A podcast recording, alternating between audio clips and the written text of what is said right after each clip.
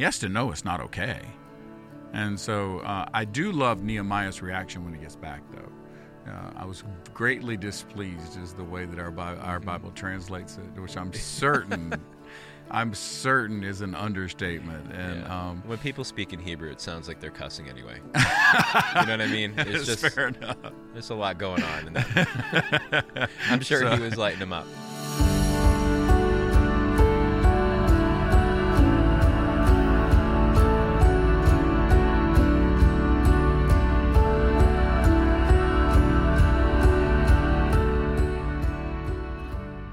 This study references the book Nehemiah, I Am, Taking Authority Over Identity by Mike Hilson.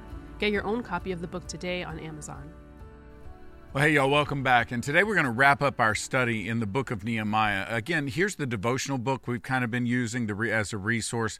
I am taking authority over identity. Now, what we have talked about the entire time is this process, this this cycle that we all live in, where where you know your identity, the label you've re- received, the I am you've received, that sets your truth, which is your internal truth, which sets your external thinking the way you think about the world will determine the actions you take, and your actions will set your habits. And your habits, if they are set in that original truth, your habits will then reinforce your identity. If this identity is positive, then you're spinning, you're cycling upward, your life is improving. If this identity is negative, you're cycling downward, your life is coming apart. And what we want to do is we want to find an identity that is rooted in who our God is. So, who did God make me to be? Because I am, in the end, a child of God. So, if I know that, then I'm living in a positive identity. And, and the, the more I can do that, the more God's going to build me and just make me better. But once we're there, once all this has taken place, we have to understand that life happens along the way. And life has a tendency to want to throw you curves. Life has a tendency to make you want to forget. Life has a tendency to steal from you the label, the identity that God has given you. So you must put in place, as we talked last week, some some intentional boundaries, some intentional elements that keep you focused. Well, today in chapter 13, what I want us to unpack is I want us to unpack some persistent things, some repetitive things that we've just got to remember and we've just got to constantly be about. Because if we're not, we're going to lose our we're going to lose our place. We're going to lose our direction. We're going to lose we're going to lose our sense of who we are and where we're going and what God's doing in our lives. And we need to retain that. In order to retain that, there are some things that we're going to have to persistently and repetitively do. So, so let's look at chapter 13 to get this, and I think you'll see this as we take it apart here. Uh, chapter 13, verse 1. On that day, this is the day that they are going to dedicate the wall. Actually, we're we're a few years later. Well, eh, eh, eh, it- it- sometimes they're going to be combined. Stay with me on this. On that day, the book of Moses was read aloud in the hearing of the people, and there it was found written that no Ammonite or Moabite should ever be admitted into the assembly of God, because they had not met the Israelites with food and water, but had hired Balaam to call down a curse on them. This is an older story from back in the history books, and and they God had called a curse on these folks literally for the reasons that are listed here. It says when the people heard this law, they excluded from Israel all who were of foreign descent. In other words, what God is doing, and look, you got to hear me. I need you to listen.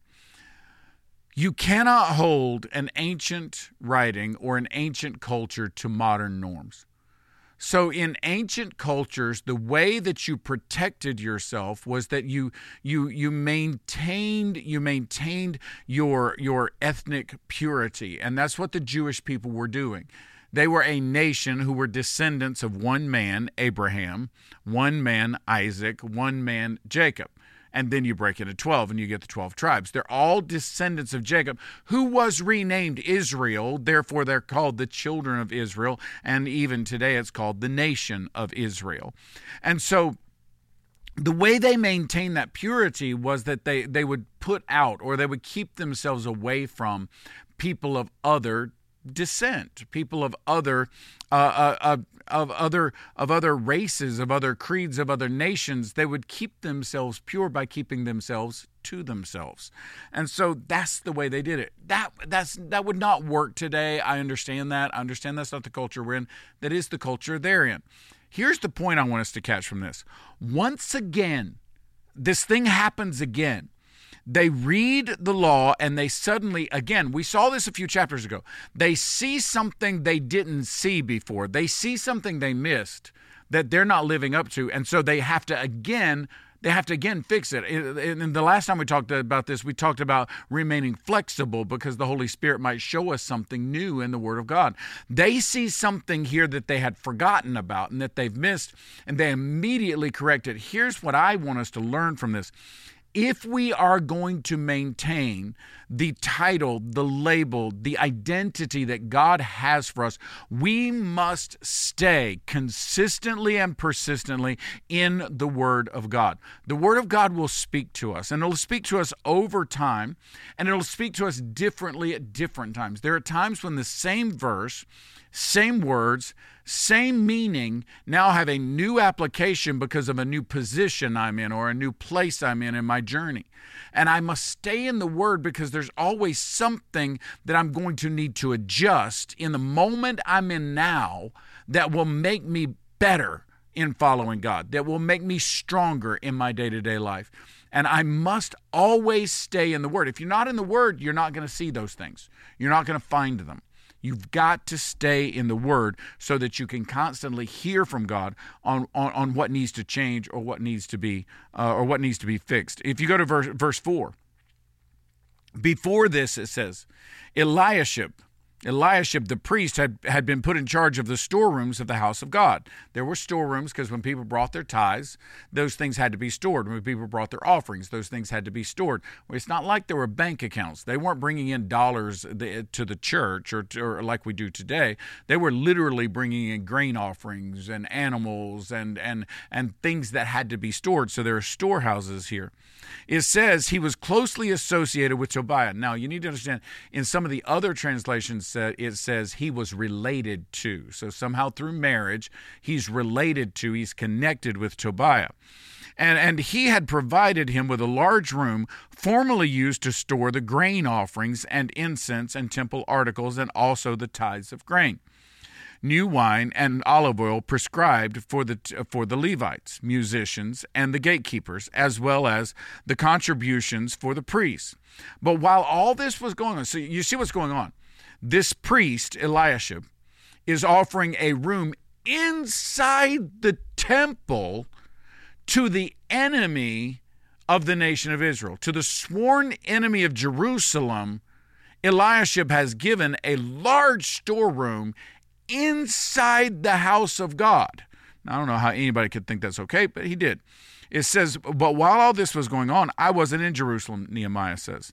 For the third for in the 32nd year of King Artaxerxes, 12 years after he, he arrived, king of Babylon, I, I returned to the king. Sometime later, I asked his permission to come back to Jerusalem. When he came back, here I learned about the evil thing Eliashib had done in providing Tobiah a room in the courts of the house of God. I was greatly displeased. I love the understatements the Bible gives you. He's probably livid. I was greatly displeased and threw all Tobiah's household goods out of the room.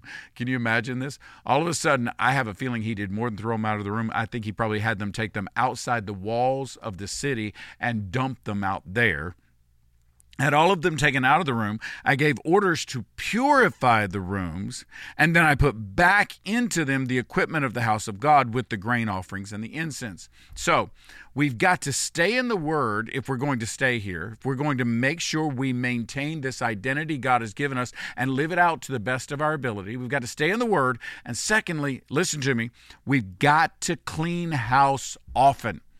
You've got to often, you've got to consistently go through because you know what? In your life, in your spiritual life, there will be times when certain things, you allow certain things to take up residence there. You allow a, a bad thought to take up residence. You allow a bad belief about yourself. You allow an evil or just a negative. Just, just, eh, it may be that you start to allow negative self talk to enter your life All of those things can happen. You have to constantly take inventory of what's going on in your life and clean house often. In my garage at my house, you know, eh, I don't know how this works. I have this long brush on the end of a long pole, and I get all the spider webs down out of the corners up at the top of the of the garage, right? it seems like overnight they can rebuild those things and I can't seem to get rid of them. And if you don't take care of that, eventually my garage starts to look like a haunted house. You got to clean house and you've got to clean house often. Look, your spiritual life is no different than your physical life in the sense that if you don't clean house often, you'll end up living in filth. And that's a whole lot worse spiritually than it is physically. You've got to stay in the Word and clean house often. Jumping down to verse 10. It said, I also learned, this is Nehemiah coming back after his 12 year, after going back uh, to Artaxerxes. He's now returned to Jerusalem. I also learned that the portions assigned to the Levites had not been given to them, and that all the Levites and musicians responsible for the service had gone back to their own fields. So I rebuked the officials and asked them, Why is the house of God neglected? Can I pause right there? Why is the house of God neglected? Wow. What a question for us in our modern day American world. Why is the house of God neglected? Then I called them together and stationed them at their posts. All Judah brought the tithes of grain, the new wine, the olive oils into the storeroom. I put I put Shelemiah the priest, Zadok the scribe, and Le, and a Levite, and named Pedaiah in charge of the storerooms, and made Hanan, Hanan son of Zakur, the son of Mattha yeah, those people. Their assistant because they were considered trustworthy. They were made responsible for distributing the supplies to their fellow Levites. In other words, he put the work of the temple back on track. I want you to hear me. Everybody, listen to me. Given our normal rhythm of life, many of us would fall out of the habit of taking care of the temple in our lives. In other words, many of us would fall out of the habit of going to church, worshiping, and taking care of the church. I, I, don't, I don't look. I'm not trying to be. I'm not trying to be self-centered with this. I want to talk about you. What are you doing in terms of your church life, your worship life? This is literally talking about they were neglecting taking care of the house of worship and the people who worked there. They stopped taking care of them, and God called that a bad thing. Literally, at the end of one of the earlier chapters, Nehemiah ends it by saying, And do not neglect the house of the Lord. We must not neglect the church. I, I, I, see so many churches that are just falling into disrepair. They're not taken care of. They're not painted. The grass isn't mowed. It drives me nuts. I literally want to stop and paint the building and mow the grass myself because it's a church. It's a house of God. It's supposed to say something about how we feel about God. If you can't mow the church at the building you call the house of God, do you really even care about Him? I mean, let's just ask the question. You see, I, yeah, I'm a bit passionate about it because I work at the church, but at the same time, I don't only work at the church, I work at the church. You've got to do things to keep things in order. And listen, if you're neglecting the house of God, it means you're not going, which means you're not hearing the word, which means you're not worshiping, which means all of this is not happening. And the truth is, we've got to come back to a place where we are taking care of the church in our lives. So, Stay in the Word. Clean house often. Take care of the church. I love this next section. Watch, watch this, starting verse 15. In those days, I saw people in Judah uh, treading wine presses on the Sabbath. I'm sorry, I'm in the wrong section, but I love this too. treading wine presses on the Sabbath and bringing in grain and loading it on on donkeys together with wine, grapes, figs, and all other kinds of loads. And they were bringing all this to Jerusalem on the Sabbath. Therefore, I warned them against selling food on that day. People from Tyre who lived in Jerusalem were bringing in fish and all kinds of merchandise and selling them in, in Jerusalem on the Sabbath to the people in Judah, on the Sabbath to the Jewish people. I rebuked the, the nobles of Judah and said to them, What is this wicked thing you're doing, desecrating the Sabbath day? Didn't your ancestor do the same thing so that our God brought all this calamity on us and on this city? Now you're stirring up more wrath against Israel by desecrating the Sabbath. When evening shadows fell on the on the gates of Jerusalem before the Sabbath, I ordered the doors to be shut and not opened until the Sabbath was over. I, sta- I stationed some of my own men at the gates so that no load could be brought in on the Sabbath day. Once or twice, the merchants and sellers of all kinds of goods spent the night outside Jerusalem. But I warned them and said, Why do you spend the night by the wall? If you do this again, I'll arrest you.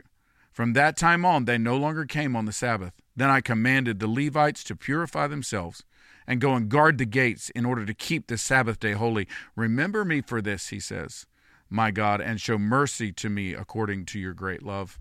You've got to guard your time and your worship. The truth is, a Sabbath rest is important. We all need one day a week where we can break free from everything. And if, if, when we neglect that, we overwork ourselves. We, we lose our focus. When you look, I'm just going to talk about going to church for a minute. When you don't go to church on a regular weekly basis and hear a sermon, and I'm not even here to talk about whether your pastor is a good preacher or not, none of that matters. When you don't hear somebody unpacking the word of God to you on a regular basis, then then at what point in your life are you being called to task? At what point in your life are you being reminded of what's best in God's sight, in the Bible's mind, in the Bible's direction? At what point are you cleaning house because somebody's shown you something in your life that shouldn't be there? At what point are you doing this? It is at church that we do this, and it is at church that we worship God. At what point are you worshiping God if you're not getting together? Well, I can worship God by myself out by the river. Well, that may be true, but there's also this consistent pattern in Scripture of God's people gathering in a corporate body to worship God and hear His word. We see that over and over again in Nehemiah. And so our worship time needs to be guarded. Our rest time and our worship time needs to be guarded. Moreover, he said, in these days I saw men of Judah who had married women who had married women from Ashdod, Ammon, and Moab. Half of their children spoke the language of Ashdod or the language of one of the other peoples, and, and, and did not know how to speak the language of Judah. I rebuked them and called curses down on them. Let me pause. Some of you are viewing this as being uh, anti others. Uh, don't don't view it that way. You need to know how to speak. Listen to it you need to know how to speak the language of God. Uh, we're, we're not even talking anymore about speaking Hebrew or speaking English or speaking Spanish. We're not talking about that. You need to know how to speak the language of God. If you don't know the language of God, if you don't know how to even talk about God, how are you ever, how are you ever going to share God or know whether you've got your life in order or not? You're not he, he he then he then says you are not to give your daughters in marriage to their sons nor are you to take their daughters in marriage. You're not to thin out or you're not to you're not to You've got to keep your belief systems in place. And this is how they do it in these days. Was it not because of marriages like these that Solomon, the king of Israel, sinned? There's literally, it's literally the king of Solomon. His problem is he brings in wives from all these other countries, and in doing so, he's making good treaties and he, he, he's he's doing well with public relations and foreign relations.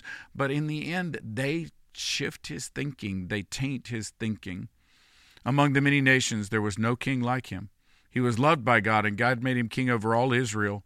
But even he was led into sin by foreign women. Must we hear now that you too are doing all this terrible wickedness and are being unfaithful to our God by marrying foreign, women? This is not about marriage in a modern sense. This is about holding on to what you believe and not letting it be tainted by everything else around you. And I drove them away from me. He says, Remember then, my God, because they defiled the priestly office and the covenant of the priesthood and of the Levites. So I purified the priests and Levites of everything foreign, and assigned them duties, each to his own task. I also made provisions for contributions of wood at designated times and for first fruits. Remember me with favor, my God.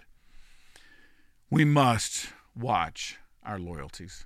Our loyalties must be to God first.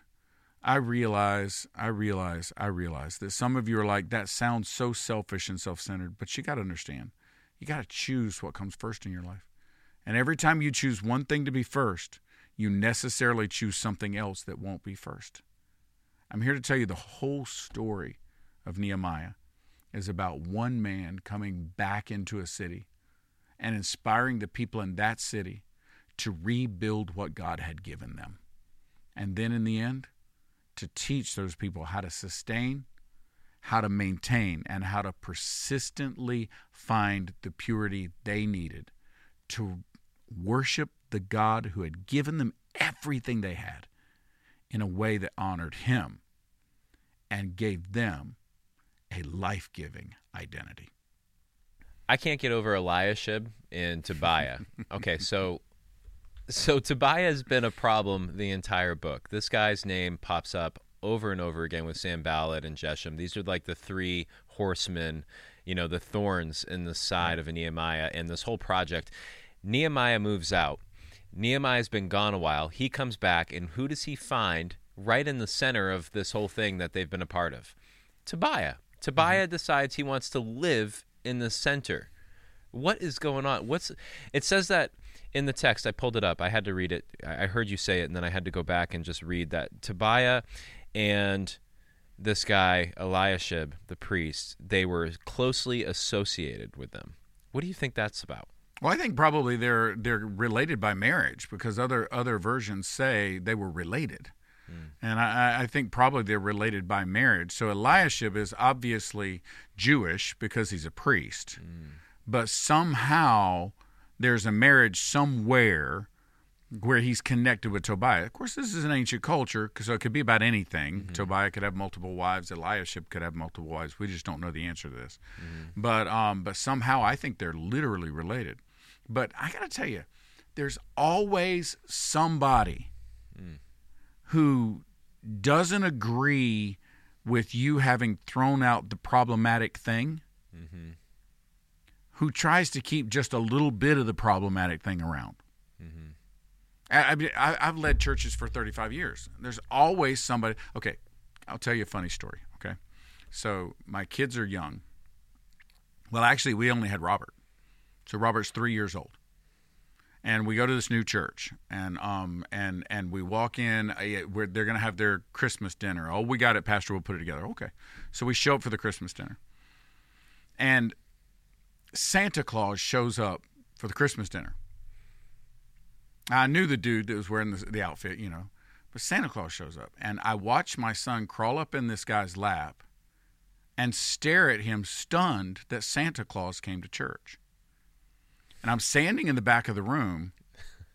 I'm dying.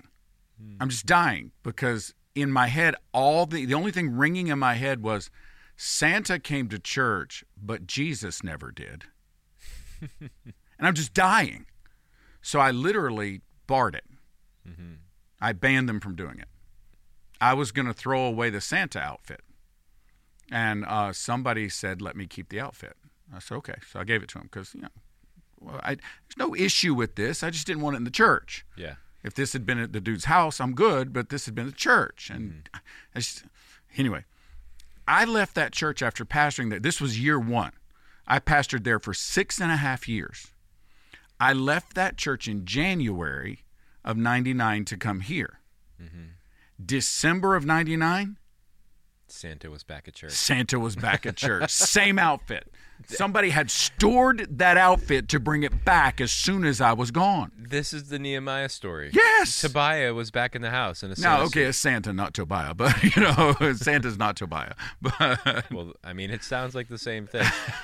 Eliashib and Tobiah have some sort of relationship, and Tobiah finds a way to maybe persuade Eliashib, or Eliashib's like, "Oh, don't worry about it. It's not going to be a big deal. We have no idea. We, mm-hmm. we can mm-hmm. only read into it." But it seems like right. There's some sort of proximity to power, right. and there's abuse that happens. And you know, we're talking about that's there's so much of this in this book. There is. You know, you have Nehemiah on one hand who is close to the king, mm-hmm. and he doesn't abuse that power, right? He's he has that proximity to power, and he he rightfully goes about utilizing it. It takes a big risk, right? But he rightfully does it right. with honor. And then you have Tobiah, who is abusing it and defiling. Well, defiling is, Tobiah is not the one that bothers me as much as Eliashib. Well, yeah, Eliashib's supposed to be the gatekeeper. Well, yeah, and when your gatekeeper's messed up, your gate's useless. Mm-hmm. You know, so uh, Eliashib just allows this, and he has to know. Yeah, he has to know it's not okay. And so uh, I do love Nehemiah's reaction when he gets back, though. uh, I was greatly displeased is the way that our Bi- our Mm-hmm. Bible translates it, which I'm certain I'm certain is an understatement. And Yeah. um, when people speak in Hebrew, it sounds like they're cussing anyway. you know what I mean? It's it's just fair enough. there's a lot going on. In that. I'm sure he was lighting them up. He was freaking out, and he's I I I, I can I could just imagine in my mind uh, Nehemiah lining up, you know, donkeys with carts behind him, and everything gets loaded in, and he he had Tobiah doesn't even know it. And all of a sudden, somebody comes to by and say, uh, "All your stuff is in a pile outside the gate of the city," and he's just tossing it on a pile, breaking stuff. I mean, I could just see all that. Yeah. I think it would be hilarious to watch. But Oh yeah, I, I there's something about the way Nehemiah. I don't know who's writing this, if it's Nehemiah that's writing it, or or who actually wrote this, but the way Nehemiah talks Mm-hmm. to us, the way he narrates, is so fresh because It he is crystal clear about how he Mm-hmm. feels. There's, he doesn't really pull any punches. So he purifies the place. Now, what does that look like? Not just what it looked like, but you talked about how we need to purify. We need to be on top of that too. Um, and it's this constant thing that we have to do, especially if there's something that's come back and we got to kick it back out. What does that look like? How do we do that? Well, okay, in an Old Testament setting, if you go back to the establishment of the temple and the dedication of the temple, the way that it was purified, okay, this is going to be gross to people, but stay with me.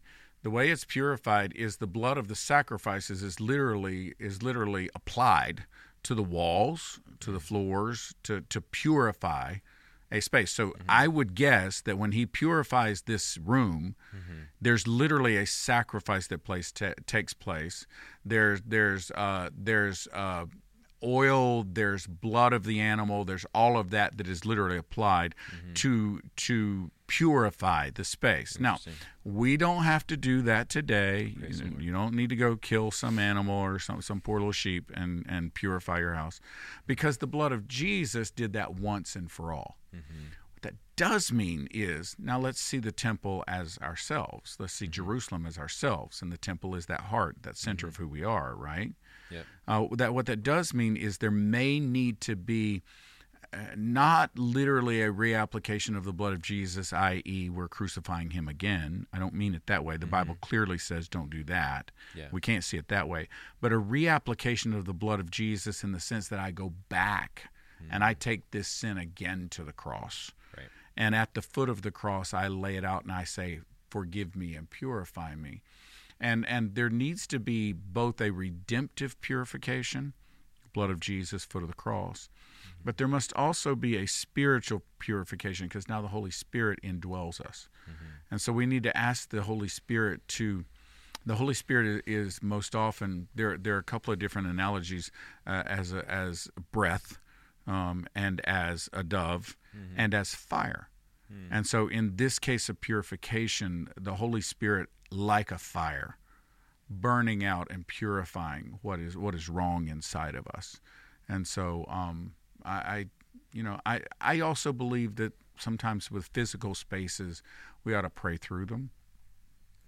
We ought to rededicate them, uh, driving out uh, spirits in some physical places that we've allowed to get there. Um, I think there's something to that Yeah. and um and so um and so I I think there are a lot of layers to this. I think the ultimate layer though is you must have reapply, reapply, re-understand the blood of Jesus in that space, and then the fire of the Holy Spirit to burn it out and to cleanse it, so that the breath of the Holy Spirit can once again move freely through. Absolutely. So, you were talking about the church just now, and you talked about right here the temple being us. We are mm-hmm. now the temple. But when you're talking about the church and about the point where it says take care of the church, mm-hmm. you didn't men- mention our bodies as the church or the vessel of the Holy Spirit. That's not the image that they're giving us there. Okay. The image they're giving us there is an image of they physically taking care of Mm-hmm. the building in which the worship of God is to take place and the people who are to lead the worship of God in that space. Mm-hmm. So literally the image that that Nehemiah is giving us is of I go to this structure to worship God mm-hmm. and I follow those people whom God has called and put in place to lead me in that worship and to lead me in that learning. So in our modern context, that is the church. That is going to church, that is donating to church the tithe, that is, by the way, I say donating as if we're being generous. The tithe, the first ten percent, belongs to God. So if I'm if I'm going to be just totally blunt about it, there's not a donation. There's no generosity till after ten percent. Yeah, we're just returning. Yeah. So I don't I don't I know everybody's going to get upset about that, so, but all of that is encompassed in what he's the image he's given us. Okay, there. help us go to minimum ecclesiology. Let where you are dot church. Uh-huh. Minimum ecclesiology. It is literally in our case. Okay, in our case, it's, it's still the same. Mm-hmm. Yeah, we don't have a. You just don't have a physical building but there has to be this commitment, this dedication to going to. I I, I really do believe that it's mm-hmm. probably best for folks that are with uh, WIAC, where you are church, that church happen in the same space each week, mm-hmm. and that that space be kept as clear and clean as possible, mm-hmm. spiritually speaking. Mm-hmm. Uh, you know, if, if, if oh, how do I say this? If you're going to watch the Kardashians, watch them in a different room than you do church in. Fair enough. You know, and uh, I mean, I, you, you kind of get what I'm saying, right? Yeah, I get. That. I think that is probably wise in a minimum ecclesiology, in a minimal what's necessary and minimally for church to take place, mm-hmm. that there be a commitment to this is going to happen at this time, in this place, and there's going to be worship, as in I worship God, whether that's singing, whether that's prayer, whatever that is. There's going to be learning from the Word. We're going to mm-hmm. provide that mm-hmm. clearly, but there's also going to be generosity because yeah. the tithe is part of what God called us to. I really see it as participation. Like yes. thinking through what you're talking about, it's really a matter of participation wherever the church is happening. Right. right. And wherever is a loose term because yes. it could be a digital space. Right. It could be a virtual space. It could be mm-hmm. a physical space. It could be your house where you invite people in and then you watch, right? But to participate in that space, if it's Facebook in our in our group community or whatever, could be in Bible groups. Whatever you're doing, you're participating, and that's yes. part of taking care of. Well, just think about this just a minute. If the if the church is in your house, mm-hmm. and you need to keep this space pure, because you're going to hold church here. Mm-hmm. What you've just done is you have sanctified set aside for sacred purposes, mm. your house. Mm-hmm. How's that a bad thing? It's a great thing. And by the way, the early church, the earliest iterations of church we have once the church was thrown out of the synagogues, which is very quickly. Yeah, it didn't take long. Yeah, the earliest iterations of church we have are in houses. Yeah, Lydia, selling right. purple. You know, right. church was in her house, and so we can go further back than that. So I don't think I, I think I think there's a there is a direct correlation here. Mm-hmm. In in my lifetime, the most common outplay of this has been to go to a physical space that is a church, mm-hmm. and hold church in a church. Yep. Uh, you know, but I but that obviously is not necessary because that's not where it started. Right. That's a modern iteration. The way we do church inside of church buildings these days is a modern iteration of the ancient practice. The ancient mm-hmm. practice would have been in a house. Yeah, that's right. Nehemiah does something interesting. Um, I think it's two times. I caught him say, "Remember me for this, God." and I just wonder if there's like why first of all do you think he's saying that, and then what can we learn from his desire to be remembered by God. Okay. Everybody reads scripture from their own vantage point where they are in life, mm-hmm. right? So at this point, Nehemiah is an old dude. He's been through a lot. He, I mean, if you think about all of the struggles and all of the wrestling and all of the challenges and all of the stress and pressure mm-hmm. he's been through to get this city rebuilt. Yeah all of that has happened. He's had people come against him. Uh, we we only read a few, but there have to be more. Mm. If Eliashib the priest is allowing Tobiah into the temple, then Eliashib's probably been giving him trouble for a long time. Mm-hmm. You know, so there, there there's all of this pressure, all this opposition that's coming at him, and I think by the time he gets to here, he's he's he. This is me, okay? So okay. you're getting my vantage point. Mm-hmm when I read it, and I've read it this way since I was in my 20s, when I read it, I hear a tired but not done leader who has come to grips with the fact that a lot of people are always going to be against him, mm. who says, you know what, Lord, they're never going to get it, and I can't trust them to be kind to me. Remember me, Lord, for what I've done. Mm. I'll trust you with this. I'll trust you to take care of me. I'll trust you to take care of my legacy. I'll trust you to see that I'm doing the right thing for the right reason, even though so many of them mm. don't get that and they treat me so poorly along the way. And that happens. Mm. That happens. I've had a great ministry. I've had an excellent ministry. I could never ask for a better ministry than what we've had the last 35 years, right? And yet I can tell you that, that there have been plenty of times where I'm just sitting back going, Remember me, Lord. You know, they don't get it, but can you please remember that I did these things? And I, I think I think in my mind that's what's going on here. Some other people may have a different take on it. That's the way my take on what's going on with him here is. Remember me, Lord, because I've done the right thing. Mm-hmm. And it's also a way of him saying, God, I know that you're watching, and I know that you are honoring this. Yes. Like, I know that I'm in right. I know that I'm walking with you, and I'm standing firm. Agreed. And it's sort of a prayer. It is. I think that's interesting.